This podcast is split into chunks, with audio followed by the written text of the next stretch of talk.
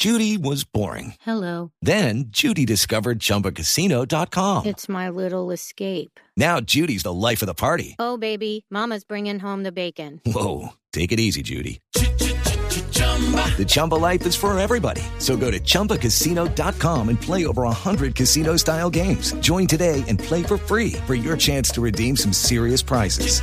chumba ChumbaCasino.com. No purchase necessary. Void where prohibited by law. 18 plus terms and conditions apply. See website for details. John Jairo Gómez es el alcalde de Tuluá que tiene que manejar este momento de crisis. Alcalde Gómez, bienvenido. Muy buenos días. Gracias saludarlos. Alcalde, ¿cómo está amaneciendo Tuluá después de esta noche de terror que ustedes han vivido? Primero, con mucha tristeza. Hubo una persona fallecida, un joven estudiante de la Universidad de Tuluá, y muchos negocios, los que usted mencionó, y muchos negocios pequeños de gente emprendedora y trabajadora fueron saqueados y destruidos por esa cantidad de personas que ayer se comportaron de forma supremamente violenta en contra de la ciudad y de la gente de la ciudad.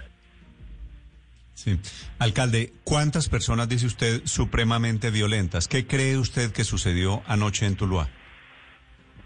Sucedió lo que ha sucedido en muchos municipios de Colombia, donde la Policía Nacional en uso de sus deberes viene a recuperar la vía nacional que pasa cerca a los municipios, en el caso de Tuluá pasa cerca a un kilómetro más o menos, y cuando viene a recuperar esa vía, pues no se prevé la reacción de esos manifestantes, no de todos, sino los que creen en el bloqueo y la violencia como forma de manifestarse, y vienen, hacen la recuperación de la vía, pero no tienen capacidad instalada para responder y proteger las ciudades.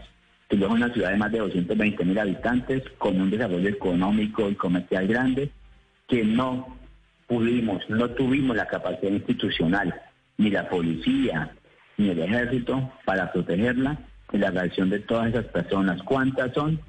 Nadie lo sabe. Era de todos lados que aparecían. Algunos decían que venían de otros municipios, otros decían que era gente de aquí de Tuluá, pero de forma articulada y atacando blancos específicos. Pero, alcalde, causaron todos los perdóneme. daños que ya usted conoce. Perdóneme que ahí falta descifrar el hilo que lleva de una cosa a la otra. ¿Qué es lo que produce que cuando desbloquean la vía allí al ingreso a Tuluá, eso termina trasladándose a esos disturbios y a ese incendio del Palacio de Justicia y a ese ataque a la alcaldía? En el caso de Tuluá, el operativo de la Policía Nacional se hizo a las 4 de la mañana. El alcalde fue informado a las 4 y 38.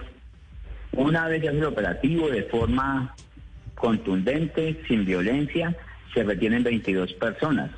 Desde ese momento empezó un grupo de jóvenes a citarse para exigir la entrega de esas 22 personas. Se hizo un plantón y ese plantón en la plaza principal de Tuluá fue el que originó todo lo que hoy está viviendo Tuluá y usted ya conoce.